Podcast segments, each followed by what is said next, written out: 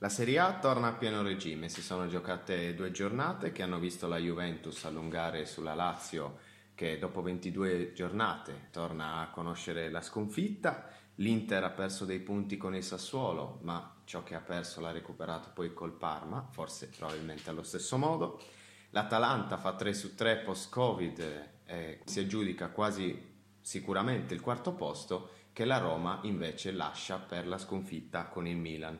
2 su 2 anche per il Napoli, pochi punti invece in lotta a salvezza, mentre all'estero iniziano a esserci i primi verdetti, Liverpool campione dopo 30 anni e un Barcellona in grave, gravissima difficoltà perde il primato a favore del Real Madrid. Questi e tanti altri sono i temi di questa seconda puntata di QAF. Io sono Diego. E ciao da Antonio. Questa giornata diciamo che si apre appunto con, eh, con, con, tanti temi di cui parlare. Io penso che possiamo iniziare. Sì, diciamo che la nostra giornata eh, vale due giornate sempre, perché in estate, quest'estate si giocheranno sempre due giornate in una settimana, il che ci fa piacere alla fine. Eh, sì, esatto, sì, cioè, ci sono più cose di cui discutere. Sì, ogni giorno comunque c'è un tema nuovo, abbiamo sempre difficoltà nel selezionare eh, cose di cui possiamo parlare, cose da approfondire. Io partirei da un, da un tema. Tra le altre cose, ti blocco un attimo per dire che scorsa settimana abbiamo fatto tre domande a testa, già questa settimana sono quattro perché appunto erano davvero troppi i temi di cui parlare. Sì, sì, sì. Eh, abbiamo dovuto aggiungere eh, due domandine perché comunque parlare della situazione in Liga, della situazione in Premier al momento sembra la cosa più giusta alla Assolutamente fine. doveroso. Sì, non c'è solo la Serie A, dai, esatto. mettiamola così. Eh, diciamo che possiamo partire anche mh, da, da, qualcosa che non abbiamo elencato nella, nella scaletta iniziale. Parlavamo di lotta all'Europa, di, di Napoli, di, di, di Roma, anche, anche di Milan eh, che ha battuto la Roma e quindi io partirei da, da, quelle posizioni leggermente più sotto, cioè dal Cagliari. Cagliari la che, che lottava per l'Europa. Esatto, sì, adesso mm, c'è stato un netto calo, però mm, così, quasi dal nulla, eh, da quando è ripartito il campionato, il Cagliari è tornato in granare, ha vinto 4-2 col Torino l'ultima partita e eh, ha anche vinto al novantesimo in maniera fortunosa con la SPAL. Diciamo che eh, converrai con me che quelle partite che magari sei lì per lì per perdere o per pareggiare e poi vinci magari per un episodio come è stato il gol di Simeone eh, ti possono un po' far cambiare il momento. Sono certa, in un certo senso un'inversione di tendenza di quello che era la, la, situazione disastrosa del Cagliari dopo quella famosa sconfitta con la Lazio che esatto, secondo me è iniziato... Sì. Infatti Infatti sì, eh, volevo iniziare il discorso proprio, proprio partendo da lì. Se... Sì, dimmi ciò che pensi sul Cagliari, comunque siamo lì, siamo quasi in zona Europa, però eh, ognuno può avere un parere diverso su questo sì, Cagliari sì, di, di Zenga. La ripartenza avviene come è avvenuto il calo, eh, di fatto con una vittoria a, a tempo scaduto fondamentalmente. Eh, il Cagliari ha battuto la spalla per 1-0 in una partita che possiamo definire tranquillamente brutta, eh, giocata male da entrambe le squadre, però chiaramente dal Cagliari ci si aspettava qualcosa di più, l'arrivo di Zenga si pensava che potesse portare diciamo, maggior, eh, maggior, maggior, concentrazione sull'obiettivo, ecco, maggior volontà soprattutto di raggiungerlo. E devo dire che il lavoro di Zenga finora è stato abbastanza buono, nel senso contro il Torino mi è parso di rivedere il Cagliari di inizio stagione, finalmente. Eh, era una cosa che attendevo da tanto perché era una squadra che stava sorprendendo tutti eh, per il modo di giocare, per sì, la sua squadra che spinge. Sì, sì, assolutamente. E anche per la forma di determinati giocatori. Eh. il Cagliari ha ritrovato Nainggolan, che chiaramente il leader tecnico della squadra assieme a João Pedro e soprattutto ha ritrovato quella voglia di vincere che dopo la sconfitta con la Lazio mancava, cioè non dimentichiamoci che la striscia di, di risultati negativi è partita da un match che il Cagliari al 91esimo stava vincendo 1-0. Sì, perdere così è sempre una mazzata. Sì, come, sì, come, nel tennis, che sei avanti 6-3, 5-2 e poi perdi venire, al terzo. Sì, sì, venire rimontato in extremis è forse la cosa più dolorosa, anche perché sei proprio lì vicino all'obiettivo e al posto di fare tre punti addirittura ne fai zero, neanche uno. Detto ciò, penso che Zenga abbia fatto un ottimo lavoro soprattutto nella ricerca dei giocatori della rosa. Eh, chiaramente giocando ogni tre giorni eh, con queste cinque sostituzioni, gli allenatori devono ripescare anche eh, dal dimenticatoio fondamentalmente, no? Eh, però ho visto proprio dei giocatori che sono completamente rinati, come ad esempio Mattiello. Oppure vedi l'esordio, l'esordio da titolare di Carboni, ragazzo del 2001, eh, Valukiewicz sta giocando praticamente da titolare, insomma il Cagliari adesso Lico ha una Giannis. difesa, sì, Lico Giannis anche, il Cagliari adesso ha una difesa con un 2000 e un 2001, comunque sia, eh, diciamo che anche facendo un ragionamento in prospettiva è una cosa, è una cosa più che ottima. Purtroppo quest'anno è destinato a terminare con, una, con niente più che una salvezza tranquilla, però insomma le basi sono state gettate già per l'anno prossimo per provare magari un assalto all'Europa stessa. E proprio parlando di Europa, non possiamo che parlare di Roma. Abbiamo, nell'intro abbiamo un po' eh, accennato a questa la situazione della Roma che perde ancora punti sull'Atalanta e adesso forse è meglio che si guardi dietro piuttosto che avanti. Una vittoria contro la Samp per 2 a 1, eh, un po' in difficoltà, abbiamo visto un po' in difficoltà la Roma soprattutto nel primo tempo e poi una sconfitta con il Milan per, per 2 a 0 dove la Roma ha fatto obiettivamente davvero poco. Sì, niente. Ah, sì, sì, di esatto, niente. Esatto, a cospetto invece di un Milan che comunque sia, si è visto, l'abbiamo visto, molto propositivo. Eh, ti volevo fare delle domande un po' specifiche su determinati giocatori che sono stati impiegati poco, come ad esempio un Der, che secondo me è uno dei talenti più puri che ha la Roma in casa, e poi su un centrocampo che non riesce più a rendere come inizio stagione. Sì, un Milan molto, molto solido e concreto, c'è questo da dire prima di tutto.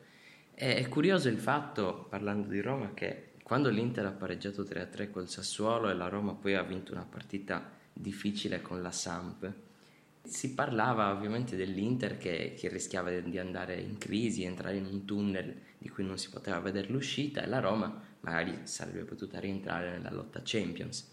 Poi il calcio ogni volta ci sorprende e la Roma tre giorni dopo le ha prese dal Milan, cosa che magari alcuni non si sarebbero aspettati.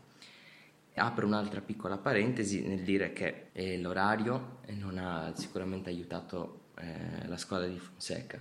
Giocare alle 17.15 ovviamente non aiuta nessuno, Infatti, c'è da dire sì. questo, però una squadra che comunque va in trasferta, hai già il peso del, della trasferta sulle spalle, in più scendi in campo in un, in un caldo eh, come quello di Milano, eh, dove ti toglie abbastanza l'aria scendere, in, secco, campo, sì.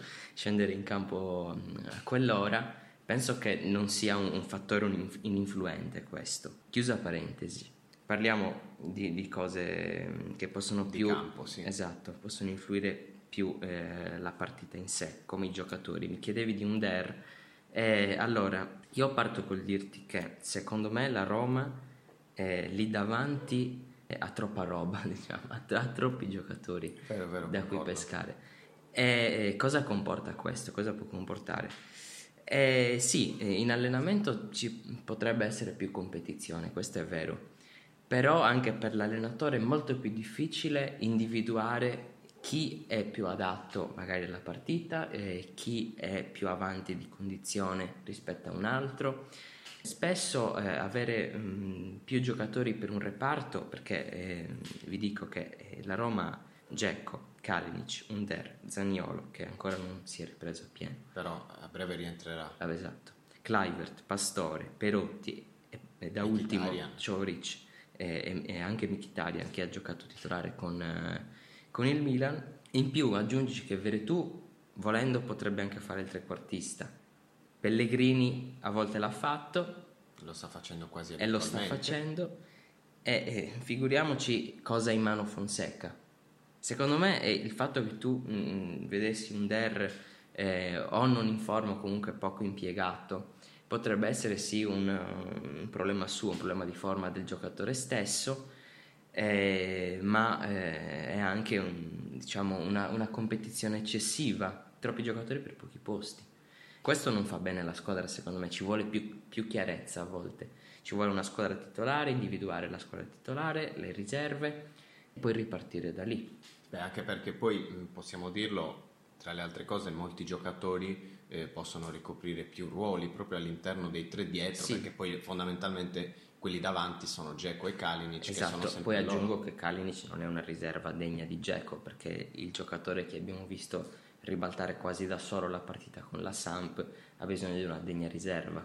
Sì assolutamente. Che non è Kalinic perché eh, lo vediamo anche nella partita contro, contro il Milan. Geco era in debito d'ossigeno e la squadra già era molto in difficoltà quando è entrato Kalinic la partita per la Roma è addirittura peggiorata. Eh sì, diciamo che giocare così spesso non giova, non giova molto le squadre che non sono dotate sì, di una panchina poi magari, di livello. Esatto, poi, però magari eh, detto ciò ci smentiranno e dal momento che mancano ancora 10 giornate una rosa così ampia potrà rivelarsi un punto di forza nelle giornate successive. Certo, In definitiva, però, la corsa alla Champions io la riterrei conclusa per la Roma. Sì, anche secondo me. Ecco che eh, rimanendo a Roma dobbiamo parlare di Lazio eh, che ha perso punti nella, nella, lotta scudetto. Ora è a meno 4 dalla Juve dopo la sconfitta eh, in, rimonta a Bergamo. Lazio che poteva essere tranquillamente 3-0 nei, prim- nei primi 20 minuti a Bergamo, ripetendo ciò che era successo a parti invertite a Roma quando era stata l'Atalanta andare 3-0 solo che eh, poi ha, ha, perso e stava per perdere anche eh, la sfida di, di, di, sabato contro la Fiorentina.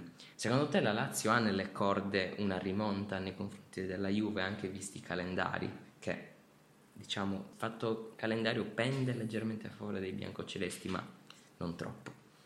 Qui, qui forse la vediamo un po' diversamente, nel senso che secondo me invece il calendario è abbastanza a favore della Lazio Detto ciò, eh, chiaramente un calendario semplice che arriva in un momento difficile per la Lazio, perché io ho visto davvero una condizione abbastanza precaria. No? Eh, di questo il, la prima cosa a risentirne è assolutamente la fase difensiva. Eh, infatti la Lazio pre-Covid aveva la miglior difesa del campionato, sono bastate due partite post-Covid per, per non averla più. Insomma, la Juve non ne ha presi. Esatto, la Juve quattro partite, zero gol subiti eh, sono numeri anche abbastanza particolari se si conta la gestione di Sarri di quest'anno. Comunque la Lazio, rimanendo nel discorso, eh, ripeto, non l'ho vista bene dal punto di vista fisico, però è vero anche che la condizione poi si fa di partita in partita, no? nel senso che eh, dopo due partite non puoi assolutamente pretendere che, che la squadra sia, sia in condizione, sia pronta a rendere al massimo. Tra le altre cose ricordiamo anche che i titolari della Lazio sono abbastanza superiori alle riserve eh, e quindi questo potrebbe giocare a favore della Juve che invece fra titolari e riserve in certi ruoli ha distacco però il distacco è dato forse dalla forza, dalla grande forza dei titolari non dalla, dal, dall'inferiorità pesante delle, delle riserve. Detto ciò ha la rimonta nelle corde la Lazio soprattutto in un campionato così strano, perché di fatto è un campionato che non ha niente di normale questo. Però attualmente comunque tendo a vedere favorita, favorita la Juve, per il discorso della condizione fisica, per il discorso anche della mentalità, io penso.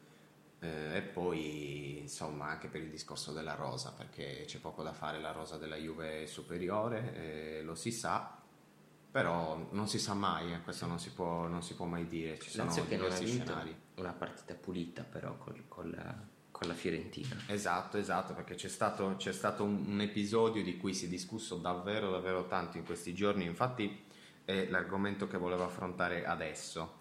Il rigore su Caicedo ha riaperto la partita, certo. okay? perché la Fiorentina era sull'1-0 e pareva anche essere abbastanza in controllo salvo che c'è stata questa c'è stato questa, questo episodio. A mezz'ora dalla fine. Esatto sì che tra le altre cose eh, chiaramente inevitabilmente cambia la partita no? perché poi l'inerzia della gara va a finire verso la squadra che pareggia. Come se non fosse già. Esatto esattamente. Questo succede, succede sempre poi se una squadra è superiore succede ancora di più allora, è dura discor- eh, sì, sì, perché, sì, perché è un discorso che si fa e si rifà ogni anno, più volte, tra le altre cose. Allora, partiamo subito col fatto che io concordo con le parole di Rizzoli, che dice che il 99% degli arbitri dal campo avrebbe fischiato fallo, perché effettivamente la gamba di Caicedo e la mano di Dragowski sono molto vicine, ok? Poi il fatto che non si tocchino è un'altra cosa, ma quello che vede l'arbitro dal campo è quello, di fatto è il tocco, è il contatto.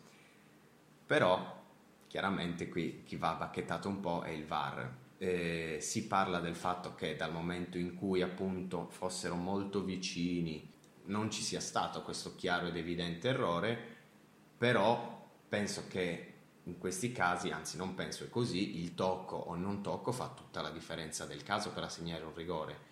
Infatti, secondo me, bisognerebbe mettere mano di nuovo al protocollo. È il caso finalmente di dare una svolta al regolamento di questo VAR?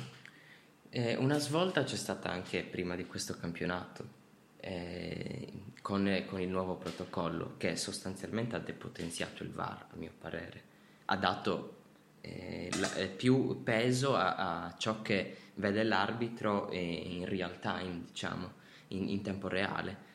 Come diceva Rizzoli, sì, sono d'accordo anch'io, eh, quasi tutti gli arbitri avrebbero fischiato calcio di rigore. Era molto difficile vedere l'accompagnamento diciamo di Caicedo che mh, comunque determina secondo me un non rigore comunque eh, sì il protocollo va sicuramente rivisto questo è chiaro eh, io non sono d'accordo neanche con tanti falli di mano che si fischiano in aria certo eh, ne abbiamo parlato anche altre volte con te a, a microfoni spenti eh, però eh, ci sono eh, tanti falli di mano che praticamente non sono falli di mano, però si fischia a rigore lo stesso perché eh, devi cercare di, eh, di, appianare le situazioni, nel senso devi fare meno differenze possibili e quindi ogni minimo tocco allora o vai a vederlo o lo fischi. Meno interpretazione tu dici? Eh sì, lasciare sì. meno interpretazione. Lasciare meno interpretazione. Però su questi falli ecco che vengono fuori le magagne, come questi episodi come quello di Caicedo. Eh, certo che io sarei favorevole a, mh, al fatto che il VAR richiamasse l'arbitro e gli dicesse almeno vieni a vederlo, almeno vieni a vederlo, cioè alla fine perdi quei 30 secondi, 45 secondi, vabbè pazienza. E ormai ci siamo abituati a maxi recuperi per via del VAR e poi alla fine io ero uno di quelli che diceva eh, guarda che adesso col VAR eh, vedremo 11 minuti di recupero a partita, invece la differenza alla fine non si è sentita neanche più di tanto. A parte... No, infatti devo dire che da subito si sono, si sono ben integrati nel, nel Sì, alcuni casi isolati certo, sì, vabbè, però c'è anche da dire che ogni partita non presenta episodi così delicati eh, come quello di Caicedo, però comunque in tanti casi quest'anno per chiudere e c'era bisogno di un richiamo della, della stanza VAR verso l'arbitro per andare a rivedere episodi come quello di Mertens della prima giornata sì, sì. correggimi se sembra la Fiorentina esatto, sembra la Fiorentina. O tanti altri episodi che adesso non sto qua ad elencare per far ricredere l'arbitro perché comunque eh, il, il, fatto del chiaro ed evidente errore non è chiaro ed evidente. Esatto, sì, si sì, può dire così. Infatti, chiaro ed evidente non fanno, non fanno un oggettivo. Ecco. Sì, io posso dire tranquillamente che è un chiaro ed evidente errore perché la Lazio ha vinto 2-1 e stava, e stava perdendo prima di quell'episodio. Esatto, ma eh, appunto, mm, chiaramente tu, eh, chiaro ed evidente, poi non, non, si sa ancora che cosa si intende. Chiaro ed evidente, per, che potrebbe essere chiaro ed evidente per l'arbitro in campo perché comunque sia, se parliamo di quello, allora non è un chiaro ed evidente errore dal momento in cui un arbitro potrebbe tranquillamente essere, come abbiamo detto prima, essere messo in difficoltà da una situazione in cui eh, due parti del corpo sono molto vicine pur non toccandosi. Però è chiaro ed evidente dal momento in cui non c'è il tocco e dunque non c'è calcio certo, di rigore. Certo, non è calcio di rigore. Però ovviamente non possiamo dire che la Lazio avrebbe perso 1-0 senza quel calcio di rigore, magari l'avrebbe ribaltata lo stesso come ha fatto a Cagliari. No, no, assolutamente. Chi lo sa. Però comunque sia un episodio che è stato un tassello determinante. Certo, determinante, fondamentale. Nel calcio però, eh, ripetiamo, eh, non, si, non, non, non abbiamo la sfera di cristallo, non possiamo dire niente di più. Come non possiamo dire che l'Inter avrebbe vinto quella partita col Sassuolo se Gagliardini non si fosse mangiato un gol più grande di lui di fronte alla porta ed essere più grande di lui ce ne vuole, tra parentesi. Quindi l'Inter che ha pareggiato, parliamo di Inter, con, eh, col Sassuolo eh, 3-3, una partita pazza. No more crazy Inter, disse Conte a inizio Mi sa campionato. che non ha rispettato granché. Ma non è stato di parola, per No, niente. esatto. È, è un Inter che però io eh, ti ho detto in live che eh, l'Inter non meritava secondo me di pareggiare col Sassuolo, meritava la vittoria pu- di fronte un po' al Sassuolo, per carità. E a Parma invece eh, la vittoria secondo me non la meritava per quello che ha fatto vedere in campo. E però ne sono venuti fuori comunque 4 punti, che un punto mangiato alla Lazio, ma eh, due punti persi nei confronti della Juve, se la vogliamo vedere così. E Inter che è al centro del- dei discorsi di mercato in questi giorni perché eh, Hakimi, esterno del Borussia Dortmund, è appena arrivato a Milano per fare le visite mediche e, e sarà una, un- occuperà un ruolo importantissimo nel gioco di Conte in vista del prossimo campionato che speriamo ripartirà in condizioni più, più normali, si può dire, rispetto a questo. E quindi ti volevo chiedere, anche eh, alla luce di questo nuovo acquisto, l'Inter come può eh, correggere eh, questi problemi che si sono visti soprattutto nella partita col Sassuolo, ma anche nella partita di Parma? E, e Hakimi può essere diciamo, la chiave per il gioco di Conte che si basa, che si basa molto sugli esterni, oppure può essere anche eh, diciamo, qualcosa a cui fare particolare attenzione, perché è un giocatore molto offensivo e quindi trovare il bilanciamento giusto magari non sarà così semplice per Conte. Io tendo più alla seconda, tendo più alla seconda, ne abbiamo anche già parlato eh, anche di questo. Tendo più alla seconda perché eh, attualmente l'Inter non ha una, eh, un pacchetto di centrali da difesa 3 adatto, perché Skriniar eh, Adatto alla, alla difesa è tre. adatto alla difesa 3, sì, a parte De Vrij che eh, è un centrale perfetto per Certo. la difesa 3, infatti si vede dalle prestazioni che sono per distacco superiori a- agli, altri, agli altri del pacchetto arretrato. Ad esempio Skriniar è, è stato uno di quelli che ha patito di più il passaggio alla difesa 3 perché lui è un giocatore che è, eh, molto, è mo- molto bravo nella chiusura secca Solo che poi, ripeto, eh, ti trovi l'ala, l'ala veloce, quella che ti punta e che, che ti salta praticamente ogni volta. Sì, se ti metti a tre hai meno opportunità di uno contro uno molte volte. Beh, eh, sì, teoricamente, se non hai però un esterno offensivo come è Hakimi. Secondo me la difficoltà maggiore, almeno all'inizio, perché poi penso che comunque sia Conte metta un po' mano anche ad Hakimi, sebbene questo comporti depotenziare la sua fase offensiva che è straordinaria, perché Hakimi è uno che ha fatto 4 gol in campionato quest'anno. E l'Inter lo sa perché gli ha fatto doppietta. esatto, in Champions League, in Champions League lo stesso, quindi insomma eh, abbiamo, abbiamo viste le sue doti, un giocatore mh, dalla qualità indiscutibile, indiscutibile davvero, però rimane questo, questo interrogativo tattico che è molto importante, soprattutto per un campionato come la Serie A. Ripeto, se, eh, se la difesa dovesse rimanere questa, Hakimi potrebbe essere più croce che delizia, nel senso che ad una buona fase offensiva, lui in fase difensiva ha lacune, ha delle lacune, mi ricorda un po', Cancelo per fare un esempio un po' più recente. Eh, Skriniar e Godin non sono capaci, non sono capaci di, difendere, di difendere a tre, di difendere a campo aperto così, non, non- non ce la fanno. Soprattutto Godin. non ce la fanno per Conte eh, era diverso eh, il primo anno di Juve o comunque gli anni di Juve perché c'erano Barzagli e Chiellini Certo. che non erano abituati alla difesa a 3 però comunque sia parli di due giocatori che sono, hanno una tecnica difensiva spaventosa. Certo, anche Godin per carità, Godin è Ah, un anche campione Godin, assolutamente sì, però la sua è una difficoltà eh, più, Anche più- dovuta più all'età, fisica, eh. più fisica, sì, infatti perché non ha più l'età per fare eh, il, il- il terzo di difesa perché praticamente poi va a fare l'esterno, è come se andasse a fare il terzino. Sì, io noto molto quando, quando- quando- quando prendono alle spalle l'Inter e bisogna fare la rincorsa all'indietro, Godin ha difficoltà grandissime. Ma sì, ma è normale, ma poi eh, diciamoci la verità, eh, dopo Godin c'è Bastoni che è una buona promessa, però è ancora abbastanza Acerbo, acerbo, sì, è sì. ancora abbastanza acerbo e poi c'è Ranocchia, ci sono D'Ambrosio che Eh sì, Ranocchi è uno che devi mettere però al centro della difesa a 3, per- quasi per forza, ed Ambrosio sì, lo puoi mettere esterno perché ti aiuta molto anche in fase offensiva.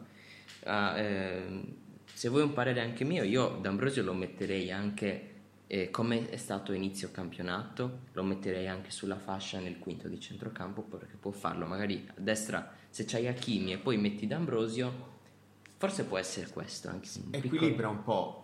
Però poi se ti attaccano dalla parte di Hakimi è comunque vai sì, sempre comunque in difficoltà, in difficoltà, perché Skriniar, Skriniar lo, lo ripeto, un centrale dalla chiusura secca il problema è che o si fa saltare sempre oppure finisce la partita al 45esimo, capito? Questo è quello che intendo io. Eh, ad ogni modo, parlando delle due partite, eh, sì, io penso che eh, l'Inter non abbia meritato in fondo contro il Sassuolo, però c'è da dire che dopo che eh, passi in svantaggio riesci a riprenderla, poi ti fai riprendere un'altra volta, poi, e poi ti fai riprendere l'ennesima volta, sì, sì. alla fine è è difficile, e, cioè per quello che si è visto in campo probabilmente meritava la vittoria, però è anche difficile dirlo perché eh, alla fine cioè, ti sei fatto rimontare due volte, sei andato anche una volta in svantaggio, quindi non... Eh... Ti do però un piccolo dato per chiudere il discorso sull'Inter che va avanti ormai da troppo.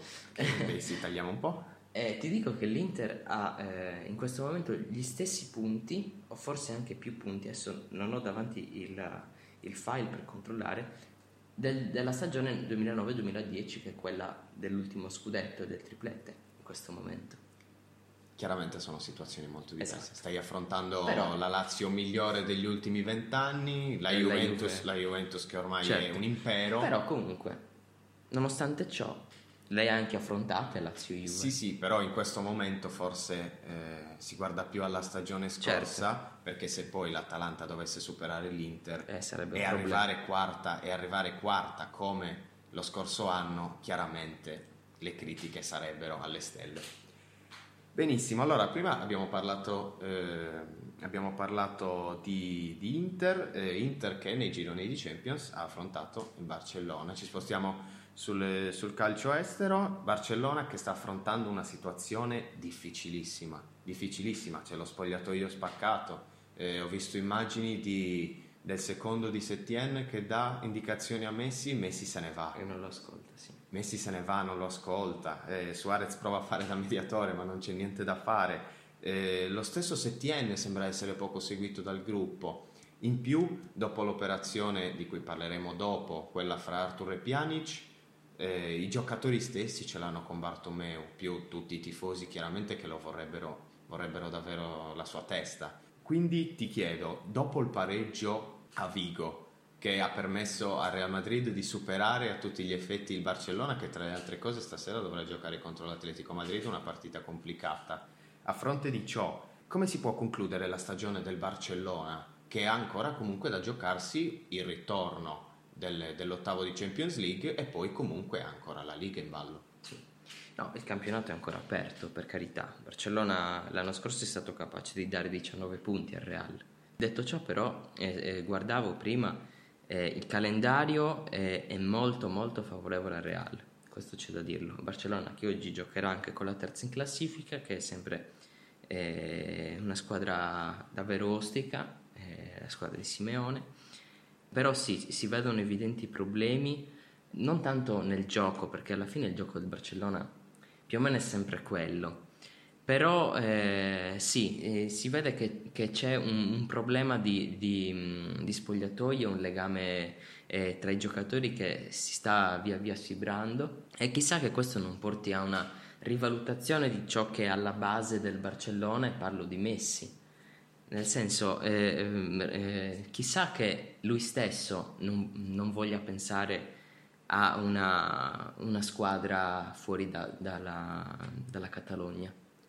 Però adesso ti fornisco un dato. Da quando è arrivato Setien, Barcellona ha fatto 18 gol, in 14 di questi gol Messi ha messo lo zampino. Sì, è sempre, certo, è sempre fondamentale. Ancora di più in una squadra che è in difficoltà, come lo è il Barcellona adesso, eh, il, la tua stella fa sempre la differenza più di quanto non lo faccia nelle, nelle partite in cui tutta la squadra gira, questo è chiaro, però um, una squadra come il Barcellona eh, non è mai dipesa da Messi, questo è chiaro, eh, la squadra è sempre andata avanti in blocco e ha vinto in blocco, non ha mai vinto solo Messi. No, assolutamente questo mai. E questo a Barcellona non l'accetteranno mai. Per questo è stato preso anche un allenatore non top, ma che comunque ti fa giocare bene come, eh, come l'allenatore attuale, che ha sostituito un altro che il Barcellona lo faceva correre. Quindi sì, ti dico che la Liga è ancora aperta, può vincere tranquillamente il Barcellona. È in ottica Champions? È in ottica Champions e non lo so. Vabbè, Lì, il discorso è un po' più complicato perché si parla, di partite, si parla di partite, non, partite, secche. Però non credo che se, se non si sistema eh, la situazione spogliatoio eh, il Barcellona possa affrontare partite secche con la determinazione giusta. Certo parliamo di una squadra fortissima che sa come vincere, però eh, nella partita secca eh, magari trovi chi eh, entra in campo con la, con la giusta determinazione può far fuori tranquillamente. Questo non è la prima volta che, che, che lo vedremo. Sì, certo. Perché comunque sia ti, ti, scontri contro squadre che sono consolidate esatto. a livello tecnico ma anche a livello psicologico, diciamo. Sì, Champions è così, senza dubbio. E eh, parlando di gioco del Barcellona, eh, l'arrivo di Pjanic, che è stato ufficializzato ieri, potrebbe dare comunque qualcosa di importante l'anno prossimo è un rifinitore di gioco come Pjanic eh, fa sempre comodo a squadre che giocano nel modo del Barcellona. Alla Juve invece eh, arriva eh, un, un, altro centrocampista che è Arthur.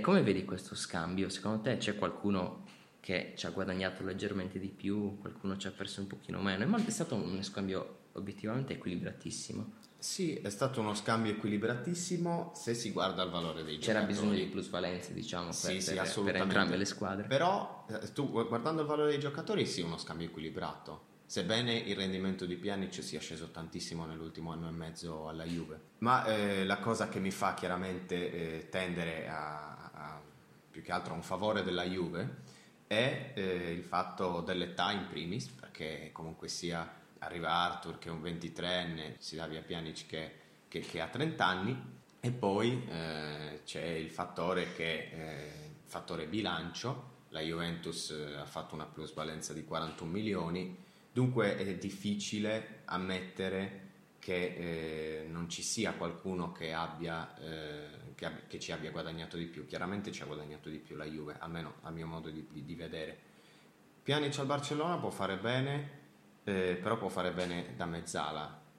Eh, è un ruolo che non fa da tanto, però eh, penso che sarà, non sarà molto facile per lui l'esperienza a Barcellona. Se si metterà a completa disposizione del mister, potrà fare bene, eh, potrà fare una stagione, una stagione che da far ricredere chi l'ha ceduto.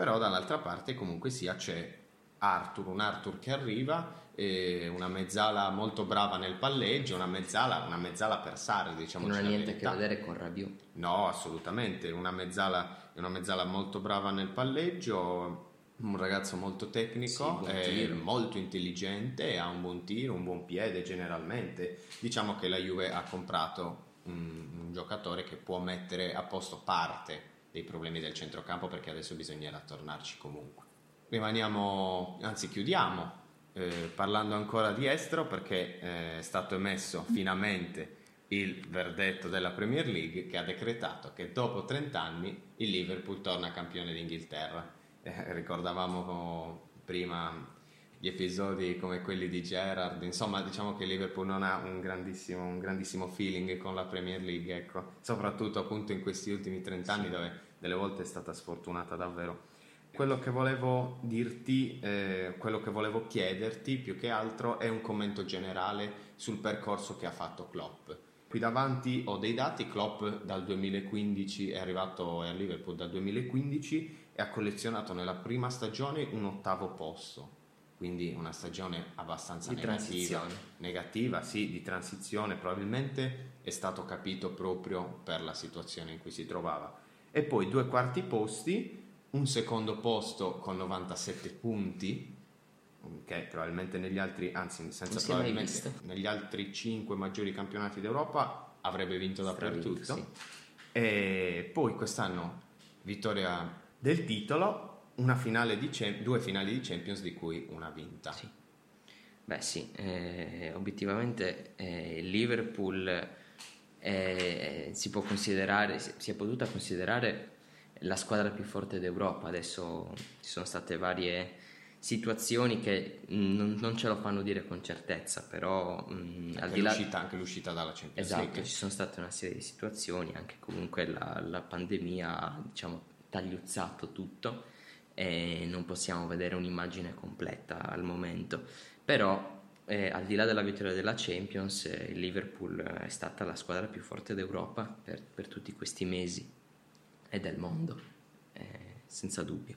Eh, sì, Klopp, eh, allenatore straordinario, e non, non, ci, non, ci, non, ci, voleva la Premier per confermarlo, secondo me. Eh, certo, lui è sempre stato un po' eh, carente in termini di titoli, questo è chiaro. Ha vinto eh, molto meno eh, quanto avrebbe potuto vincere nel corso della, della, della sua carriera. Però ha raccolto più sfide. Sì, questo si può dire. Sì, è così. E, e quest'anno è, è, il suo campionato, è, è, la sua vittoria senza dubbio. E fare così tanti punti, una striscia così lunga di vittorie, eh, si è visto poche volte nel, corso del, di un campionato come la Premier che ha avuto, eh, come dicevi prima, eh, 30 anni senza vincere eh, un titolo è dovuto anche a una serie di, di, piccoli cicli che si sono aperti come il Chelsea di Mourinho, eh, come il City eh, di Mancini ad esempio. Che è quello di Guardiola. E il City di Guardiola poi che gli ha negato il titolo lo scorso anno, ma soprattutto il grande mostro per il Liverpool, lo United di Ferguson. Ferguson certo. E poi no, non è un caso che qua, dopo che Ferguson ha mollato il Liverpool abbia iniziato a costruire, non è un caso. Il Manchester United e Liverpool sono le due grandi squadre della Premier, sono i due colossi della Premier League. E non è un caso quando una viene meno, l'altra poi eh, viene fuori e probabilmente continuerà a vincere mm, per qualche anno. Non è un caso, quest'anno farà sicuramente un, una, un ammontare di punti straordinario perché deve affrontare Chelsea e Arsenal nelle prossime sei partite, mi pare, che mancano a chiudere il campionato e le altre sono tutte alla portata, diciamo. È una grande squadra da cui tanti dovrebbero eh, prendere spunto, secondo me, per provare a vincere in Europa, perché il Liverpool è la, è la classica squadra che in Europa si presta a vincere, la classica squadra che attacca con tanti giocatori, che eh, verticalizza ogni volta che può farlo e in Europa queste sono tutte cose che premiano. E, difendersi in Europa abbiamo capito che non paga, non paga mai. Vedere una squadra simile che sceglie ovviamente di, di, di difendersi sì, ma di puntare tutto sull'attacco è, è, davvero bello da vedere per noi che siamo appassionati e quindi tanti applausi per il Liverpool e fine di tutti gli scherzi e delle battute su ciò che è accaduto eh, negli anni in cui il Liverpool è rimasto fermo a, a 18 titoli. Bene, direi che con questo abbiamo concluso la puntata di oggi. Eh, come avete potuto sentire, piena di, di, argomenti. Speriamo di averne altrettanti per la prossima settimana. Sì. Oggi inizia già tutto. Sì, infatti, assolutamente. Oggi la Juventus gioca contro il Genoa, il Barcellona, abbiamo già detto prima, contro l'Atletico Madrid. Diciamo che se queste sono le premesse, anche la prossima settimana avremo tanti argomenti di cui parlare. Eh, io intanto vi saluto, vi do appuntamento a martedì prossimo, sempre verso le 17. E... Grazie anche da parte mia per l'ascolto e ci vediamo la prossima volta. Esatto, buon campionato a tutti, ciao!